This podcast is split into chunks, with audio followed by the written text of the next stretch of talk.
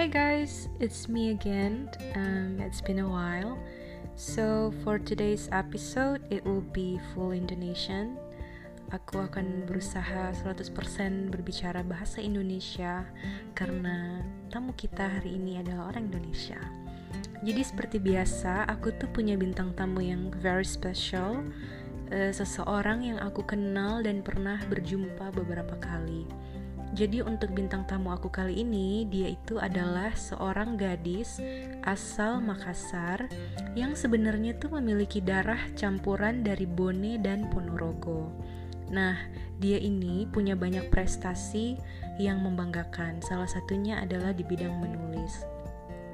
Walaupun masih muda, dia itu sudah menerbitkan tiga buku di tahun 2017, 2018, dan 2019 di mana buku pertama dan kedua yang berjudul Menebar Kebaikan Itu Indah dan Jadilah Lebih Baik Bersama Allah itu menjadi bestseller. Gak hanya di bidang menulis nih, dia juga tuh menurut aku memiliki passion yang uh, sangat unik dan keren. Jadi dia itu sempat terjun ke dunia kuliner and kitchen. Jadi dia tuh pernah memegang posisi sebagai head pastry di beberapa hotel yang ada di Makassar. Kemudian, wanita yang satu ini juga telah merampungkan pendidikannya dari FISIP Universitas Bosowa dengan major Hubungan Internasional di tahun uh, eh, 2021. Jadi, kalau bisa dibilang tuh aku kenal dia, wanita ini tuh melalui kampus. Jadi dia itu salah satu junior aku yang satu tahun di bawah aku, yaitu angkatan 2016. So, uh, untuk tema podcast kita kali ini, uh, actually temanya adalah mengenai seorang wanita, wanita dan tubuhnya, women and their body. So, apa sih yang harus dibahas tentang perempuan? What's so special about this theme? Jadi langsung aja kita sambut guest kita hari ini yaitu Eka Kartini Gafar. Halo Eka, Assalamualaikum. Halo Kak, Waalaikumsalam. Kak Kiki gimana kabarnya? Alhamdulillah baik. Eka di mana nih? Di. Malino atau di mana? Lagi di Todopuli. Oh Todopuli. Kita yeah. tetanggaan dong berarti. Iya. emang tunggu emang rumahnya Eka di Todopuli? Uh, enggak, ini kebetulan karena spesial untuk podcast ini. Oke, okay, Kak. Kayaknya kita langsung aja yang ngomong tentang tema kita pada hari ini. Jadi, uh, tema kita tuh wanita dan tubuhnya. Jadi yeah. Um, mulai dari mana ya? kayaknya kayaknya luas banget temanya tentang perempuan. So um, oke, okay. aku tuh tadi udah sebenarnya waktu aku mention um, beberapa prestasinya Eka tuh aku ngerasa wow this is really cool dan aku tuh juga ngerasa aduh sebagai sesama perempuan tuh kayak terinspirasi banget untuk uh, berkarya atau mm, mengekspresikan diri misalnya kan? Saya uh, mengekspresikan diri tuh ya salah satunya melalui menulis, lewat menulis. Karena uh, menurut saya itu sebagai salah satu media kita uh, untuk bersama-sama memberi edukasi seperti itu. Uh, bagaimana um, banyak banyak perempuan-perempuan di luar sana yang uh, kita bisa sama-sama belajar dan juga saling memberi edukasi seperti itu kak. Mm-hmm. Jadi eh. salah satu bentuk pengekspresian dirinya itu menu- melalui sebuah tulisan ya Eka. Iya benar. Sebagai perempuan menurut kamu perlu nggak sih kita harus mengekspresikan diri kita? Perlu banget, penting banget karena uh, perempuan uh, apa punya uh, hak dan setara sama laki-laki. Kita tidak bisa dibatasi dengan ruang gerak dan hanya sebatas karena uh, gender atau seks kita. Seperti itu sih, Kak. Aku mau tahu nih, sebenarnya selama proses kita mengekspresikan diri itu kan pasti hmm, nggak hmm, semuanya itu terjadi sesuai rencana atau lancar-lancar kan. Apa ada hal atau momen yang misalnya membuat Eka tuh ngerasa oh this is the moment that I would never forget sesuatu yang aku nggak akan pernah bisa lupakan nih. Momen yang mungkin momen yang indah atau momen yang uh, bisa berbalik dari itu. Uh, tentu ketika ada uh, yang mengirim pesan, terima kasih uh, tulisannya sangat bermanfaat untuk saya. Saya lagi dalam uh, fase atau posisi yang seperti ini dan itu gitu.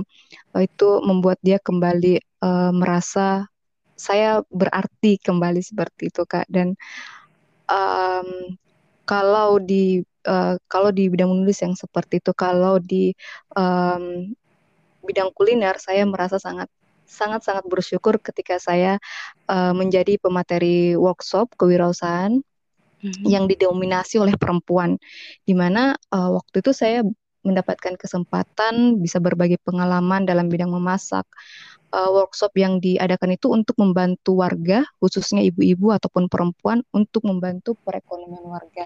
Karena seperti yang kita tahu, kalau di desa-desa itu uh, biasanya yang lebih terlibat untuk mencari pencaharian uh, mata pencaharian itu adalah lebih kepada suami. Jadi ibu-ibu ataupun perempuan bergantung pada laki-laki uh, ataupun pada suami seperti. Kalau sesuatu yang mm, kurang mengenakan gitu ada nggak sih yang Eka pernah rasain misalnya atau momen yang Eka nggak bisa lupain? Momen yang paling tidak bisa saya lupakan kalau yang uh, negatif gitu ya Kak. Ketika saya um, training di Bali. Jadi pernah saya training di Bali itu waktu saya masih D1. Mm -hmm. uh, di sana memang diharuskan melepaskan hijab it's okay saya pakai topi. Uh, kebetulan baju uh, uniform cooknya itu kan lengan panjang jadi uh, saya bisa menutup kepala. Mereka tahu saya seorang muslim saya memakai hijab mm-hmm. gitu. Uh, tapi ada satu momen di mana ada salah satu uh, dia bukan senior langsung sih dia juga training di situ. Dia me, uh, ini menarik topiku yang kemudian dia tertawa semua di situ kan tertawa. Dia menganggap bahwa dia punya power untuk melakukan itu.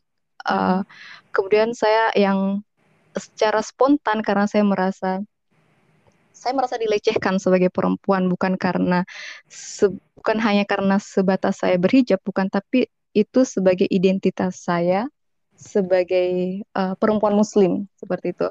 Dan spontan spontan saja saya memukul memukul gitu saya memukul karena memang saya merasa saya butuh perlindungan diri waktu itu karena mereka kan banyak. Terus dia tertawa dia pikir itu sesuatu yang lucu tapi itu bukan sesuatu yang lucu menurut saya untuk dipertontonkan. Yang kemudian akhirnya uh, dia minta maaf sih dia minta maaf. Dan uh, saya akhirnya terbentuk dari situ sih kak juga salah satunya uh, bagaimana bagaimana perempuan-perempuan itu um, tidak lagi sebatas uh, kalau yang dulu awam di, dilihat perempuan bisa dilecehkan begitu karena pakaiannya seperti itu. Tapi ada juga orang memang yang melihat itu sesuatu yang lucu. Jadi kita juga harus memberikan uh, pelajaran bahwa uh, at least dia tidak melakukan itu lagi ke orang lain. Sebenarnya dia bukan orang Bali. Sebenarnya uh, orang-orang Balinya welcome gitu, kak. Dia orang dari luar Bali yang kemudian kemudian training juga di situ uh, tapi memang dia non muslim tapi saya melihatnya bukan sebatas agama saya melihatnya bahwa saya ini perempuan yang kamu tidak berhak untuk uh, mengambil atau membuka identitas gue secara saya tidak mengizinkan gitu kan apalagi saya diketawai sama orang itu. Sesuatu menurut saya itu itu sebagai bentuk pelecehan untuk saya. Mm-hmm. menurut Eka tuh uh, apa yang menyebabkan uh, let's call this as a phenomena? Mungkin bisa dibilang kayak gitu. Kenapa sih uh, hal yang kayak gini tuh masih bisa berlangsung terus menerus dalam um, our society? Oke okay. um, kalau saya sih kak dulu saya melihat ya bahwa itu karena masih kurangnya edukasi mengenai kesetaraan gender Uh, namun kalau kita lihat sekarang ini sebenarnya edukasi tentang kesetaraan gender itu sudah banyak. Apalagi di, di tengah era modern seperti saat ini sudah banyak edukasi di sosial media. Misalnya dari akun uh, Mbak Kalis Mardiasi dan juga akun-akun feminisme lainnya. Uh, seperti uh, juga uh, Kak Kiki yang biasa uh, membagikan pengalamannya kan di uh, sosial media Akan tetapi memang kalau saya lihat sangat sulit untuk diimplementasikan mengenai bagaimana kita harus menghargai tubuh perempuan yang tidak hanya melihatnya sebatas segumpal daging yang bisa dilecehkan dengan kata-kata normalisasi. Uh, bagaimana kita bisa melihat perempuan setara dengan laki-laki, uh, punya hak yang sama dari berbagai aspek kehidupan, bagaimana kita bisa meyakini dan uh, mengimplementasikan tidak ada satu orang pun yang berhak dilecehkan uh, karena pakaiannya. Selain itu mengenai kesetaraan gender belum diamini oleh banyak orang. Kita ini kan sudah terkonstruk atas pikiran-pikiran patriarki dan banyak orang yang uh, mengamini sistem patriarki itu. Mungkin istilah patriarki ini masih banyak orang yang belum memahaminya Uh, akan tetapi perilaku patriarki itu sudah sangat diamini oleh banyak orang. Selain itu mengenai kesetaraan gender akan selalu dibenturkan dengan nilai agama. Seolah hmm. kita menyalahi kan kak aturan agama. Kak yeah. Kiki juga mungkin pernah dengar atau mungkin sering dengar ketika kita sedang berbicara tentang kesetaraan gender lalu uh, dibenturkan dengan hadis-hadis yang kemudian di cover dengan ini loh hadis yang berbicara masa kamu mau melanggar hadis ini Lalu hmm. akhirnya kan orang-orang berpikir, iya yeah, that's right, perempuan harus begini dan begitu, yang ujung-ujungnya um, adalah membatasi gerak perempuan karena laki-laki dianggap lebih unggul, menakut-nakuti perempuan yang lebih absurd lagi juga memberi standarisasi pakaian terhadap perempuan yang akhirnya ketika terjadi pelecehan ataupun kekerasan seksual yang disalahkan adalah perempuannya. Misalnya hmm. kayak uh, wajar saja ada pelecehan ataupun pemerkosaan karena pakaiannya dan wajar saja karena dia pulang malam. Laki-laki kan punya hawa nafsu. Kalimat ini yang seolah kita menyalahkan korban yang kemudian menormalisasikan tindakan pelecehan tersebut. Atau mungkin juga Kak Kiki pernah dengar enggak kalau ada seorang perempuan yang sudah uh, menggunakan pakaian secara sangat tertutup misalnya dengan hmm. jilbab yang panjang atau besar atau yang sudah menggunakan pakaian nih kak sesuai standarisasi masyarakat. Namun justru dia menunjukkan perilaku yang tidak muslimah uh, misalnya gitu kak. Lalu mereka bilang jangan salahkan pakaiannya, setidaknya dia sudah menggunakan kewajibannya sebagai seorang muslimah. Hmm. Uh, yang perlu kita salahkan adalah perilakunya. Akan tetapi kak kalau ketika terjadi pelecehan justru yang disalahkan adalah pakaiannya. Hmm. Kenapa bukan perilaku orang yang melakukan pelecehan tersebut? Pernah enggak Kak Kiki juga dengar seperti itu? Bukan pernah lagi, I think selalu deh. Kayaknya kalau kita, aku tuh kayak masih ngerasa apa ya, sedih juga kalau misalnya kita lihat orang blaming uh, victimnya dengan ya itu yang Eka bilang tadi karena pakaiannya atau misalnya mereka bilang oh they're asking for it kayak gitu aku pernah lihat di Instagram. Aku kan suka main Instagram. Jadi tuh itu tuh tiba-tiba muncul di explore aku. Jadi itu ada museum museum di mana uh, tempat untuk pakaian-pakaian korban pelecehan seksual which is uh, kalau bisa dibilang almost 100% itu pakaiannya tertutup Eka. Padahal ya Kak, kalau kita uh, lihat lagi dari mungkin Kak Kiki juga pernah baca dari sudut pandang uh, epistemologi sejarahnya itu feminisme itu merupakan tradisi Islam yang menyejarah. Iya, ya kan, ampun. Kan, Kak? Khadijah, iya. istri Rasulullah itu kan empowerment banget dia tuh hmm. dia memilih menunggu untuk apa mencari suami yang sesuai pilihannya dan dia tuh nggak settle for hanya siapa yang datang dan dia mau dia bekerja dia berpendidikan, dia yeah.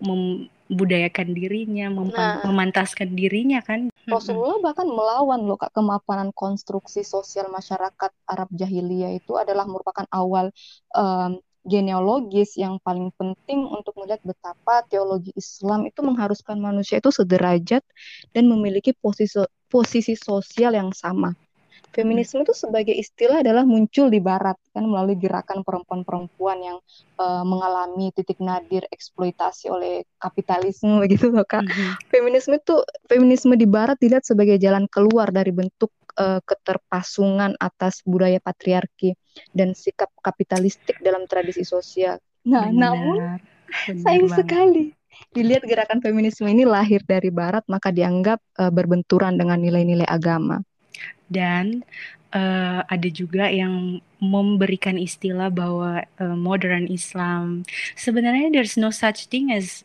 Islam modern karena kita tuh mm -hmm. dari dulu tuh ya contohnya itu istrinya Rasulullah, anaknya Rasulullah dan our prophet pun menjunjung tinggi sekali perempuan kan. Kita yeah. the best woman is the apa orang yang terbaik adalah orang yang menghargai perempuan surga yeah. ada di bawah telapak kaki perempuan mothers mention tiga kali sebelum laki-laki. Iya yeah, benar kak. That's right.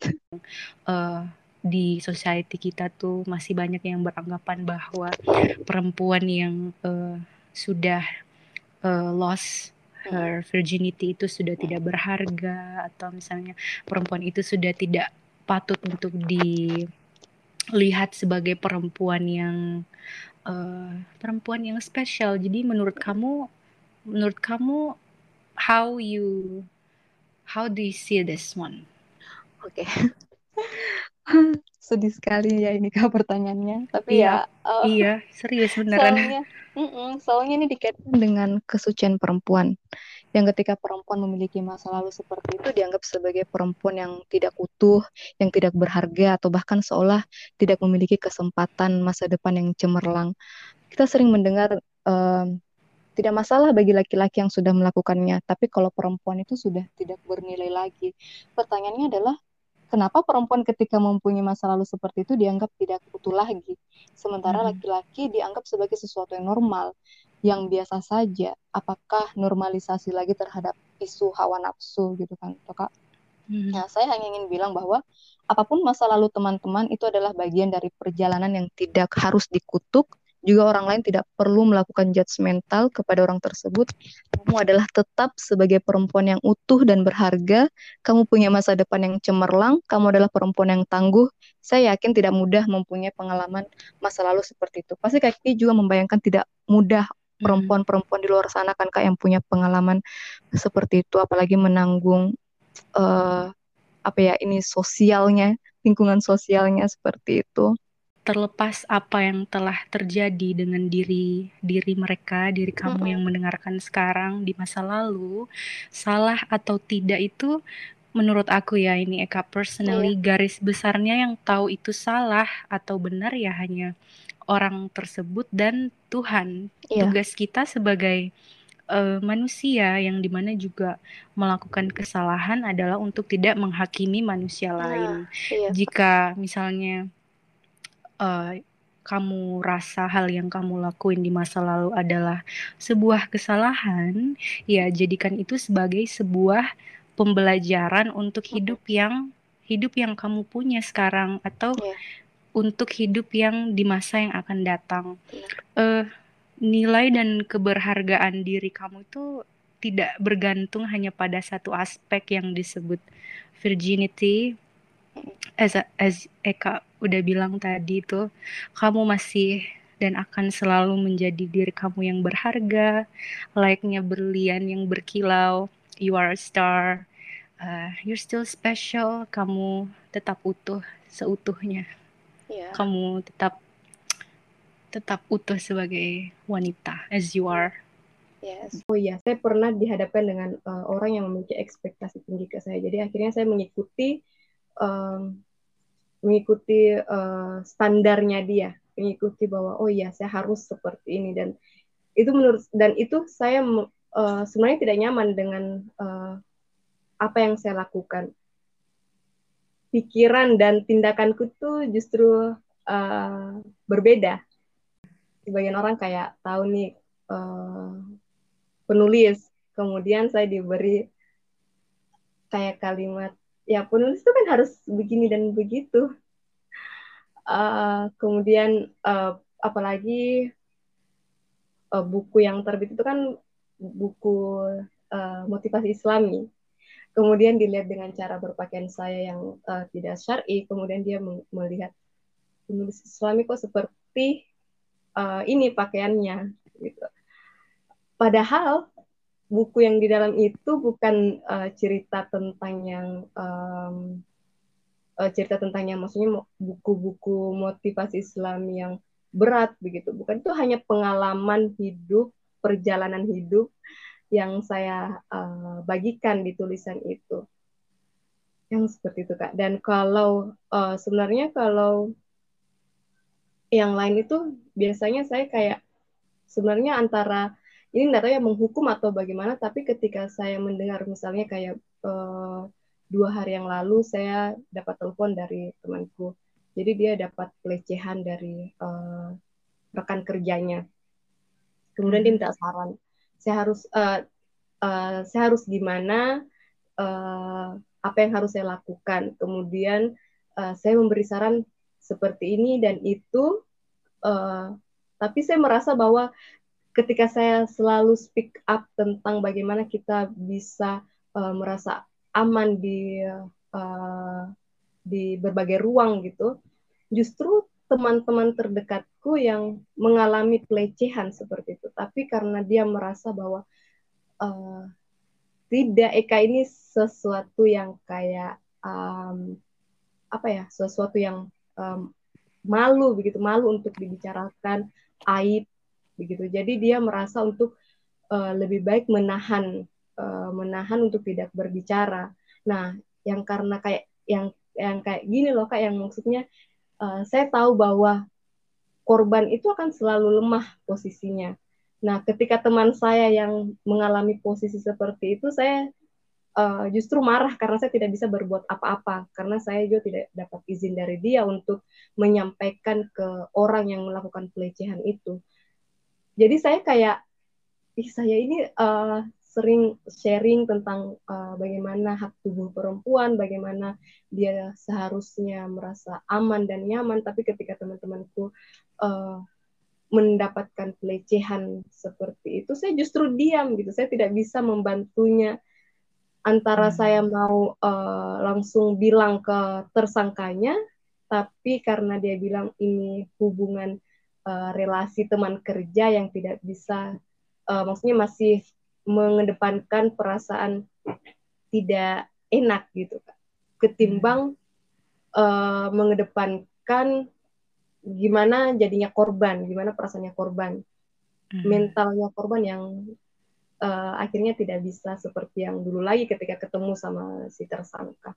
Menurut aku sebenarnya nggak useless juga kita tetap speak up tentang ini karena mungkin di belahan bumi mana pun orang yang mendengarkan ini mungkin you know it starts with the words pelan-pelan mengubah cara berpikir yeah. aku tuh selalu ber, uh, aku tuh selalu ngerasa kalau apa pun yang kita lakukan asalkan niat itu baik pasti nggak akan sia-sia walaupun hasilnya masih hitam masih jauh tapi kan ya proses is uh, proses itu kan akan selalu apa ya hmm.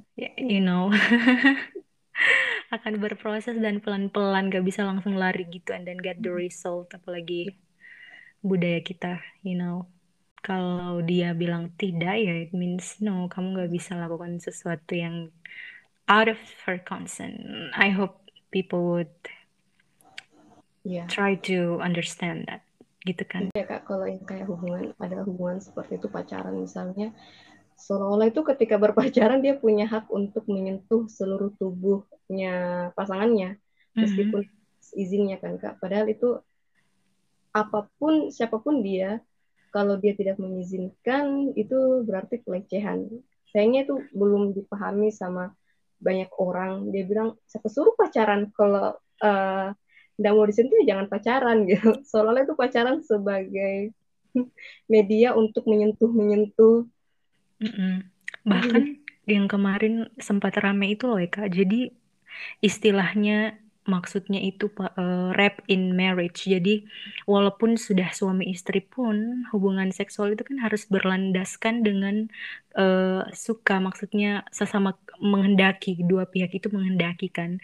Jadi misalnya kalau di kita apalagi kalau ah kamu tuh kan istri aku aku bebas untuk gini gini gini. Tapi kan you know in doing that kita tuh juga harus pikirin hmm, apakah di pihak pihak yang lain itu lagi mood misalnya atau kita juga harus mikirkan kondisi tubuhnya. Misalnya you know apalagi tubuh wanita itu kan kompleks ada hmm, kita harus uh, menstruasi setiap bulan, belum lagi kalau misalnya ada yang KB atau apa pun kan our bodies changing. Iya.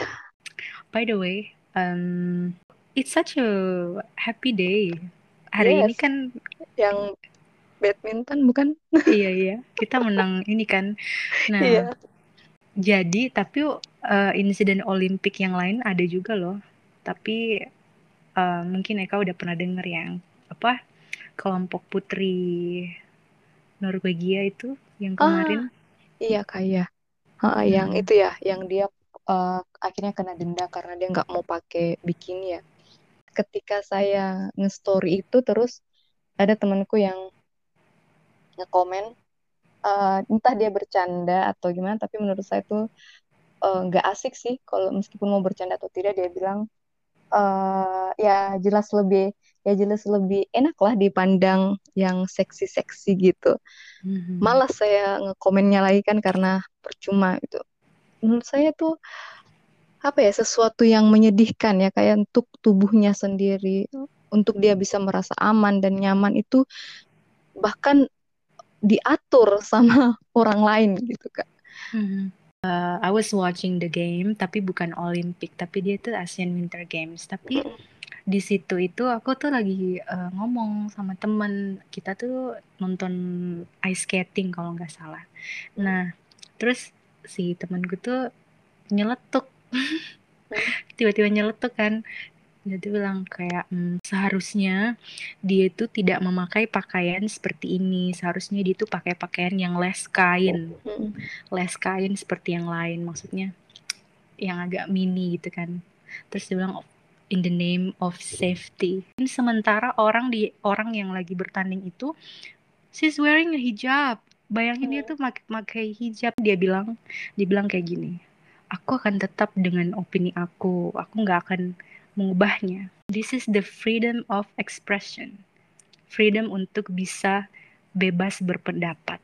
Well aku pun diam kan Eka? Mengawang-awang ya kak ya. Karena kan em, perempuan yang di Indonesia misalnya perempuan yang belum berhijab disuruh wajib pakai jilbab misalnya. Kalau nggak pakai jilbab dilihat kayak kamu mas belum sebagai eh, wanita muslimah yang sempurna tiba di negara lain lagi di lingkungan lain lagi eh, eh, apa kamu harus lepas jilbab karena ini kita lingkungan kita ini bukan yang memakai jilbab. Itu sesuatu yang apa sih? Kenapa selalu selalu dan selalu mengukur standarnya orang itu berdasarkan hanya dari pakaiannya saja? Itu yang absurd banget menurut saya kak. Ada tuh kalimat yang uh, sering diungkapin orang. Misalnya hidayah itu bukan ditunggu tapi dijemput. Nah. gitu. Kan itu tuh uh, to be honest kalau uh, aku tuh sering loh dikasih tahu kayak gitu. Kayak aku tuh ngerasa kalau kata-kata itu sebenarnya benar tapi penggunaannya dan caranya menyampaikan itu bisa jadi sangat menyakitkan untuk orang yang mendengarkan. So kata-kata Iya. itu tuh kayak terdengar it's it's like a heartful words for me. Jadi itu terkesannya kayak kita tuh apa ya? Kita tuh nggak mau mengejar gitu tapi kan hidayah rezeki atau maut itu kan berbeda untuk semua orang. Misalnya ada Nah. orang yang dimudahkan untuk menutup auratnya di luar tapi di sisi lain ada juga orang yang struggling dengan itu. Iya. ada orang yang dimudahkan hatinya untuk em, bersedekah misalnya tapi ada juga orang yang merasa berbagi itu masih eh, masih sulit untuk dia lakuin. Atau misalnya sholat lima waktu ada orang yang diberkahi tubuh dan hati yang gampang untuk sholat lima waktu tepat waktu tapi ada juga orang yang sholatnya masih bolong-bolong atau bahkan susah untuk ngelakuin satu sholat setiap hari aku rasa tuh cara terbaiknya didoakan dan diberikan masukan di waktu yang tepat daripada itulah Eka tau lah ya Iya. Jangankan Kak Kiki yang eh, maksudnya yang belum berhijab toh Kak. Saya saja yang berhijab masih dituntut untuk kamu kenapa sih tidak pakai rok, tidak pakai kaos kaki? eh wanita muslim itu ya harus yang pakai gamis. Sampai kapan kamu pakai jeans? Saya kok tanya gitu ya sampai saya jadi nenek-nenek gitu.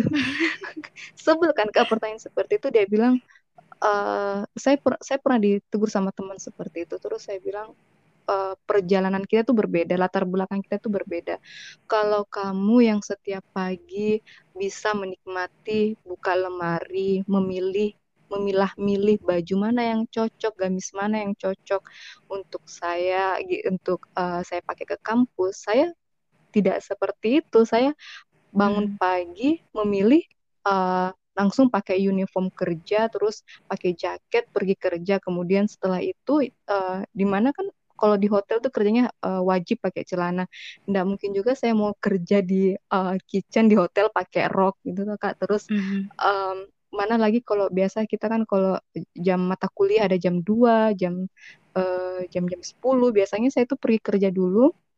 Kemudian pas jam mata kuliah saya pergi kerja, saya tidak memikirkan soal fashion saya seperti apa ini. Biasa mungkin Kak Kiki lihat kalau ketemu di kampus sudah pakai jaket, cela, uh, celana jeans, sudah sudah uh, berangkat kuliah itu saya pernah bilang gitu. Terus dia bilang uh, temanku jawab ya kamu nggak usah kerja di hotel dia bilang gitu. Kamu hmm. kerja di tempat lain. Jadi saya bilang apa? Saya bilang kita itu punya passion yang berbeda punya pengalaman yang berbeda. Saya memang passionku di bidang kuliner memasak gitu. Kamu tidak bisa memaksa uh, apa yang sudah jadi kebiasaanmu ke saya dan kebiasaanku ke kamu kita sama-sama punya cerita yang berbeda. Jadi uh, pakaianku seperti ini saya merasa ini safety untuk saya, ini aman untuk saya. Sementara kalau kamu merasa itu aman untuk kamu, ya monggo saya bilang gitu Kak. Mm-hmm. Silahkan gitu. Karena saya pernah pakai pakai rok, bahkan saya jatuh dari motor, saya bilang saya lebih aman memakai celana itu. Uh, keselamatan saya lebih berharga. mm-hmm. I think ibadahnya orang lain itu nggak perlu kita yang urusin. Nah, betul, betul kak. Sekedar mengingatkan gitu kan. Nah, itu tuh related dengan nyinyiran yang berkedok pujian.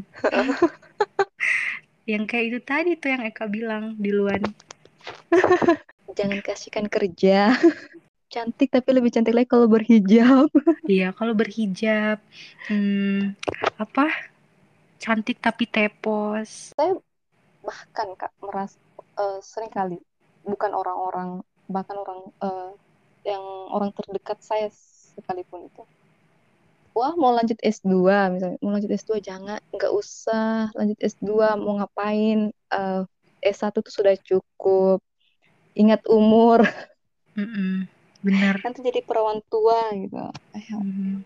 terus ini juga ya kak kalau misalnya kok kamu lulus masih nganggur? Hmm. males ya pasti. Aduh pasti kita bisa relate deh karena kita kan baru selesai sekolah. Bahkan bukan hanya kita berdua aku rasa dan aku yakin teman-temanku juga sekarang lagi stres. Maksud aku stres itu kita ada di fase di mana what next? gitu kan. Apalagi hmm. nih selanjutnya apalagi apalagi. Iya. Memang kayaknya budaya kita ini susah sekali memanusiakan manusia dengan lisannya Aduh. Pernah nggak Kak Kiki dengar orang-orang itu uh, kalau belum dia merasakan dia tidak akan pernah bisa uh, berempati atau simpati. Ada orang hmm. yang seperti itu Kak yang dia tuh kalau hanya sekedar mendengar ya sudah nggak sudah tidak empati gitu. Bahkan ketika kita me membahas tentang kesetaraan gender, ya dia anggap itu sebagai sesuatu yang uh, eceng-eceng seperti itu yang enggak mm -hmm. yang sesuatu mm -hmm. yang enggak penting perempuan selalu dikaitkan dengan perumpamaan-perumpamaan. Misalnya kayak ada sebuah dialog tentang uh, perempuan itu ada dua tipe. Mungkin Kak Kiki juga sering dengar ini uh, atau pernah dengar perempuan itu ada dua tipe. Perempuan yang uh, seperti pisang goreng yang dijual murah dan perempuan seperti lapis legit yang dijual mahal. Jadi dia uh, dialog ini dia menjelaskan uh, bagaimana seorang wanita menempatkan dirinya seperti pisang goreng. Uh, yang katanya pisang goreng itu mudah banget buatnya, bahannya juga murah dan dijual di mana-mana. Dan semua orang bisa buat karena nggak ada yang spesial pada pisang goreng. Dijual harganya murah, uh, kemudian dia mengatakan siapa sih yang beli? Orang-orang yang punya uang segitu. Karena dia jualnya dengan harga segitu. kemudian uh, di mana belinya katanya uh, di pinggir jalan, di nampan dan ditebar begitu saja. Hmm. Kemudian dia kembali menjelaskan caranya uh, cara beli pisang gorengnya itu gimana. Ya orang-orang milihnya dengan yang lembut, yang anget gitu. Caranya dipegang-pegang. Jadi pegang-pegangnya 10, belinya satu. Sementara perempuan yang seperti lapis legit katanya buatnya itu susah setengah mati. Harga bahannya pun juga luar biasa mahal banget. Buatnya itu selapis demi selapis cara buat adonannya pun juga susah. Kemudian setelah diadon dengan cara susah banget, uh, susah payah, kemudian dipanggang dengan panas, dikasih selapis lagi demi selapis yang dijual dengan uh, mahal bisa sampai 300 ribu, 400 ribu, bahkan satu juta per loyang. Kemudian katanya dijualnya bukan di tempat-tempat biasa, di tempat misalnya kayak di swalayan, yang beli juga dengan orang yang punya uang segitu. Dibeli dengan cara uh, tidak perlu dipegang-pegang, tidak perlu disentuh-sentuh karena pabriknya sudah menjamin kualitasnya pasti bagus. Kemudian ketika sudah dipilih dibawa ke kasir, dibawa pulang, dibuka, dipotong, diperlakukan dengan terhormat. Ini katanya adalah dua tipe menurutnya uh, bagaimana seorang uh, bagaimana seorang perempuan mempersiapkan diri begitulah nanti siapa yang uh, Anda dapat katanya gitu dan siapa yang memilih Anda. Ini terdengar kayak seolah-olah perempuan uh, tercipta hanya untuk melakukan hal-hal baik dan diukur uh, siapa yang mendapatkan dia atau siapa yang memilih dia. Seolah-olah perempuan hanya uh, tugasnya adalah dipilih sama laki-laki gitu penjelasan ini akhirnya uh, terdengar kayak renyah tapi penjelasannya menurut saya tidak adil terhadap tubuh perempuan yang disamakan dengan makanan. Standarisasi perempuan yang akhirnya ada label murah dan mahal itu benar-benar merupakan penjelasan yang absurd dan uh, melakukan objektifikasi yang disamakan dengan barang. Kalau tadi dia bilang pisang goreng dijual dengan harga murah, dijual di pinggir jalan, mungkin dia lupa kalau pisang goreng itu juga ada yang harganya mahal yang dijual di outlet-outlet bahkan di hotel-hotel tuh dijual dengan harga yang luar biasa mahal yang kalau orang-orang uh, yang biasanya mungkin beli di pinggir jalan kemudian dia beli pisang gorengnya di hotel dia pasti merasa yang ah harga pisang goreng pisang goreng saya cuma gini harganya uh, harganya mahal banget gitu kan kak. Kemudian dia bilang uh, lapis legit yang tidak perlu dipegang-pegang, tidak perlu uh, disentuh-sentuh, dibawa di kasir gitu. Kualitasnya terjamin. Dia lupa kalau kue-kue yang dalam kemasan itu juga ada masa uh, expirednya atau uh, berjamur gitu yang kemudian dia tidak tahu ini berjamur tidak karena uh, terbungkus seperti itu kan kak. Jadi hmm. kalau menurut saya ketika perempuan disandingkan dengan makanan itu sesuatu yang mengawang-awang, yang mengambang. Uh, tidak seharusnya dia melakukan uh, persamaan dengan makanan. Meskipun orang bilang itu hanya kiasan. Jadi menurut saya apa pun istilahnya maupun itu perumpamaan, kiasan ataupun komparasi, jika tubuh perempuan disandingkan dengan barang itu sama saja melakukan objektifikasi uh, label itu kan akhirnya menjadi semakin populer setelah banyak public figure yang mengenal uh, yang uh, kita mengenalnya sebagai public figure yang hijrah. Mohon maaf bukan bukan uh, mengatakan ini hal yang tidak baik, bukan cuma public figure yang kemudian uh, yang dilihat uh, hijrah dan kemudian lebih fokus membagikan cerita tentang bagaimana uh, kita menjadi seorang, seorang perempuan yang mahal untuk mendapatkan laki-laki yang baik.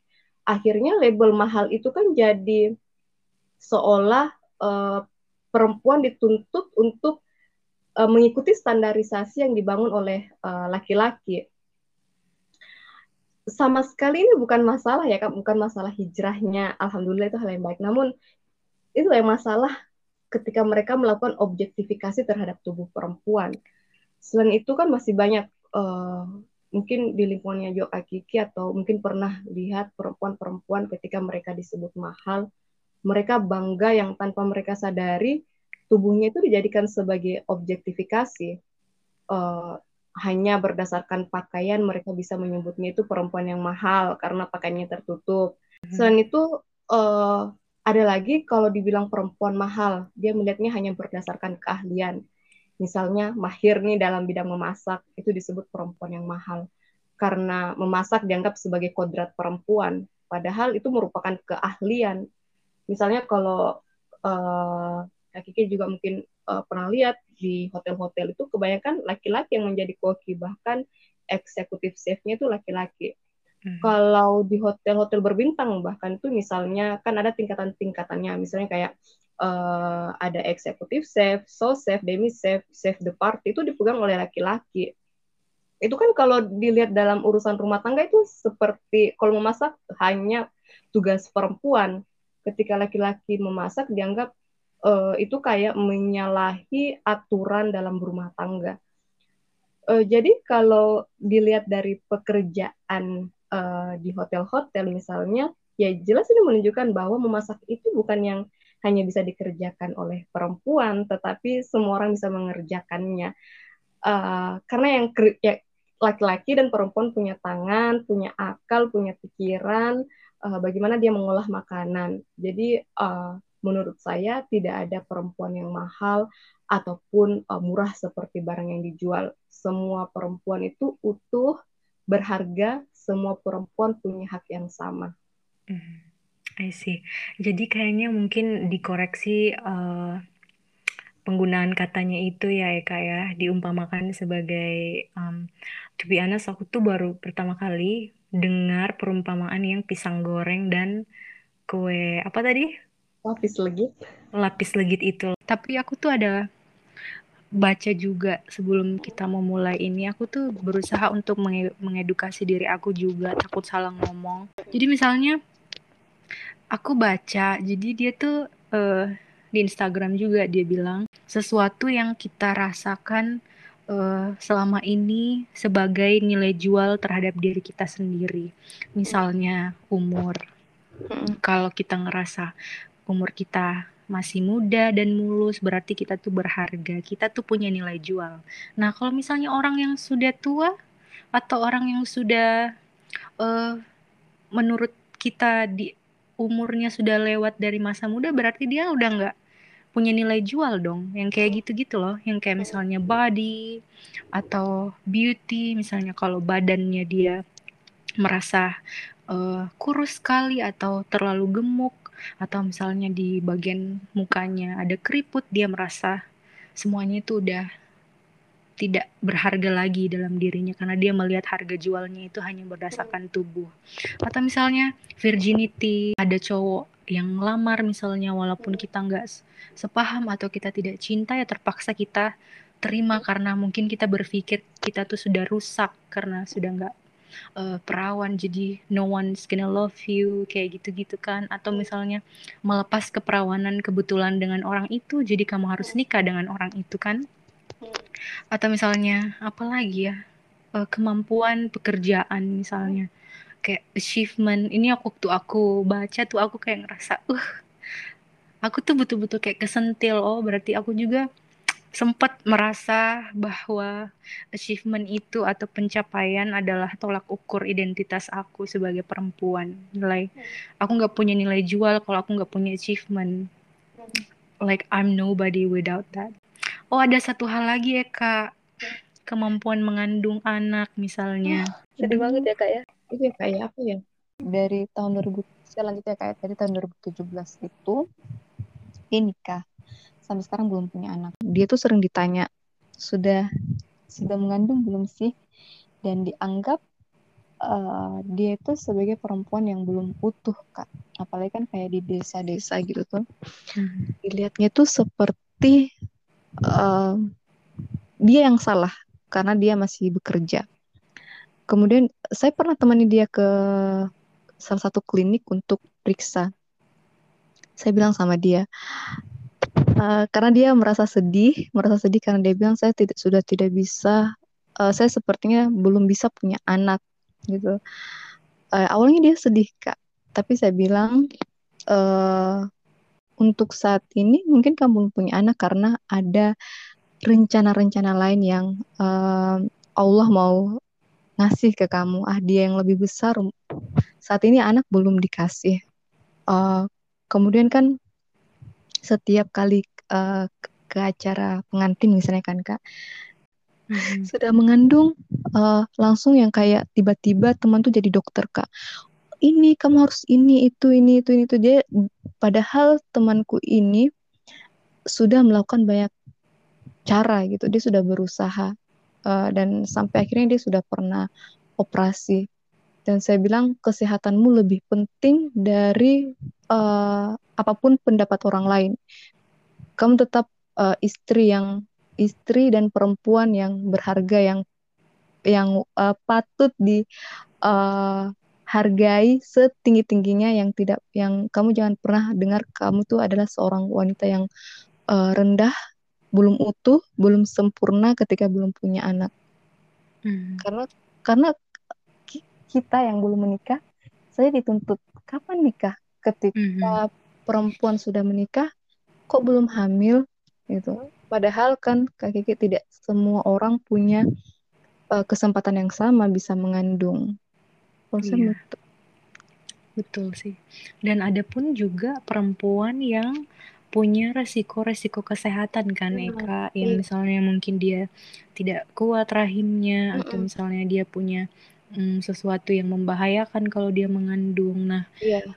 that's why it's really important kalau misalnya uh, kita aku tuh selalu berdoa ya sama Allah misalnya kalau untuk dikasih jodoh orang yang tidak memaksakan kehendak gitu kan. Uh, senangnya sih mengapresiasi ke suami temanku ini dan uh, mertuanya yang akhirnya dia juga melihat bahwa uh, temanku ini sudah berusaha sekuat tenaga untuk bisa punya anak tapi memang ya mau apa lagi kan kak dia it's okay dia bahagia dia menjalani uh, pekerjaannya dia bekerja sama-sama suaminya bekerja sama uh, dalam uh, ekonomi gitu sama-sama membangun rumah tangganya. Saya melihat dia lebih oh very happy. Saya pernah dengar loh beberapa hari yang lalu ya tuh ada temennya temanku baru nikah. Dia baru nikah langsung KB terus mm -hmm. uh, dikomentari sama uh, temannya. Itu uh, melanggar agama dan bagaimana kalau kandunganmu kering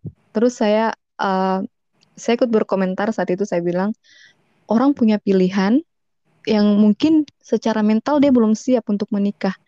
Dia men, eh, di, untuk hamil gitu. Untuk hamil dia belum se, uh, siap secara mental. Mungkin dia uh, mau menikah tapi mental untuk memiliki anak itu belum siap. Jadi dia memilih untuk uh, program KB setelah menikah dan itu pun nggak salah itu kan iya, tubuhnya dia. tubuhnya dia. Dan uh, saya mungkin dia pasti sudah melakukan ini uh, konsultasi kan kak sama dokter bagaimana hmm. bagaimana. Nggak mungkin dia langsung ambil tindakan seperti itu. Mungkin kebetulan mereka relate dengan apa yang kita bagikan saat ini. Eka mau ngomong apa ke mereka? Pesan atau tips atau apa pun itu silahkan Oke, jadi saya ingin bilang kepada semua teman-teman mungkin yang mendengarkan uh, percakapan kita ini, selamat untuk segala hal baik yang dikerjakan uh, setiap hari sampai hari ini.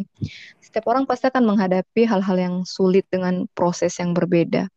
Ketika teman-teman memiliki masa lalu yang membuat teman-teman um, merasa sangat menyesal, marah, dan kecewa, uh, saat teman-teman merasa hancur dari segala keyakinan itu, tidak apa-apa, rehat sejenak, jangan memaksakan tubuh yang lelah, uh, pikiran yang kacau, rehatlah sejenak, jangan memaksa untuk berpikir terlalu keras. Saya tidak ingin mendikte uh, kehidupan yang teman-teman lewati. Tentu uh, saya, Kak Kiki, dan kita semua tumbuh dari uh, pengalaman yang berbeda dari lipatan-lipatan memori yang menyakitkan dan juga menyenangkan. Uh, saya tidak ingin bilang masalah dalam hidupmu tidak ada apa-apanya karena tentu kita punya cerita dan pengalaman yang pengalaman yang berbeda. Uh, ketika teman-teman merasa lelah melaku, uh, merasa telah melakukan kesalahan di masa lalu itu bukan berarti teman-teman harus menghukum masa lalu. Yakinlah semua orang punya kesempatan untuk uh, masa depannya. Dan terakhir, tips saya yang uh, sudah saya implementasikan ya dari uh, Mbak Kalis Mardiasi, mungkin Kak Kiki juga pernah uh, lihat akunnya. Jadi ketika kita sedang berusaha melupakan sesuatu yang menyakitkan, lalu dihancurkan dengan uh, memori yang kembali mengingatkan kita pada kesa kesakitan atau kesalahan itu, kemudian membuat kita kayak gagal move on. Uh, jangan membenci momen itu. Coba deh teman-teman, kalau ada memori apa pun yang datang uh, menghampiri di saat kita lagi uh, proses penyembuhan nih, mau itu memori yang menyenangkan ataupun memori yang menyakitkan, coba deh sejenak uh, kita tenang lalu ucapkan, Hai, selamat datang wahai ingatan, senang sekali kamu nyapaku hari ini. Saya sangat bersyukur ingatan ini uh, memberi tanda yang baik untukku. Ini pertanda kalau respon tubuhku dan sistem kerja otakku ini beraktivitas dengan normal. Saya senang kamu hadir, tapi jangan lama ya. Yuk kita ngopi bareng, uh, atau ngeteh bareng, lalu kamu boleh pergi dan berganti dengan cerita yang lain. Cerita dari lipatan ingatan yang menggembirakan. Oh iya, hari ini kabarku sudah lebih baik dan bahkan sangat baik. Aku punya uh, hari yang sangat indah pekerjaanku sangat menyenangkan, aku punya hobi baru yang sangat kusukai, bacaan bukuku sudah banyak, teman-temanku juga selalu memberikanku energi positif. Terima kasih tubuh dan pikiranku sudah selalu bersama-samaku. Mohon terus bekerja sama dengan baik dan tenang ya. Eh, selama ini saya hanya di story story dan alhamdulillah saya dapat kesempatan dari Kak Kiki ini the first time Mm-hmm. Iya, you deserve it. Karena aku tuh suka baca sebenarnya. Aku tuh dari dulu sebenarnya kan hmm, uh, aku tulis beberapa option nama orang yang aku harap bisa aku undang dan apa kebetulan mungkin sudah takdirnya Allah kita sering chatan akhir-akhir ini jadi aku ngerasa aduh memberanikan diri istilahnya tanya Eka kalau Eka mau join. Ternyata Eka dengan tangan terbuka mau menerima. Walaupun podcast aku tuh nggak sebanyak orang kayak apa apa dia namanya orang-orang yang terkenal tapi it will setidaknya hopefully it will reach to seseorang yang jadi kata-kata kamu itu pikiran kamu itu bisa didengar oleh orang banyak Iya, terima kasih Eki sudah membentuk media ini. I'm not a pro, Eka. Aduh. Jadi sekali lagi aku mau bilang terima kasih banyak sudah meluangkan waktunya untuk jadi tamu podcast aku kali ini. Terima kasih juga Kak sudah mengundang saya. Aduh, kalau tahu kamu dekat rumah nih, kita bisa ketemuan. Kapan-kapan main ke rumah aku loh, Kak. Kita deket loh ini. Tuh pulih berapa, Kak? bukan todo puli tapi nggak usah dikasih tahu di sini oh, nanti iya, orang okay. stalking kita lagi. Oh, nanti aku iya, kasih tahu ya pokoknya rumah kita deketan lah. Oke okay, oke. Okay. naik gojek 5 menit atau 10 menit sampai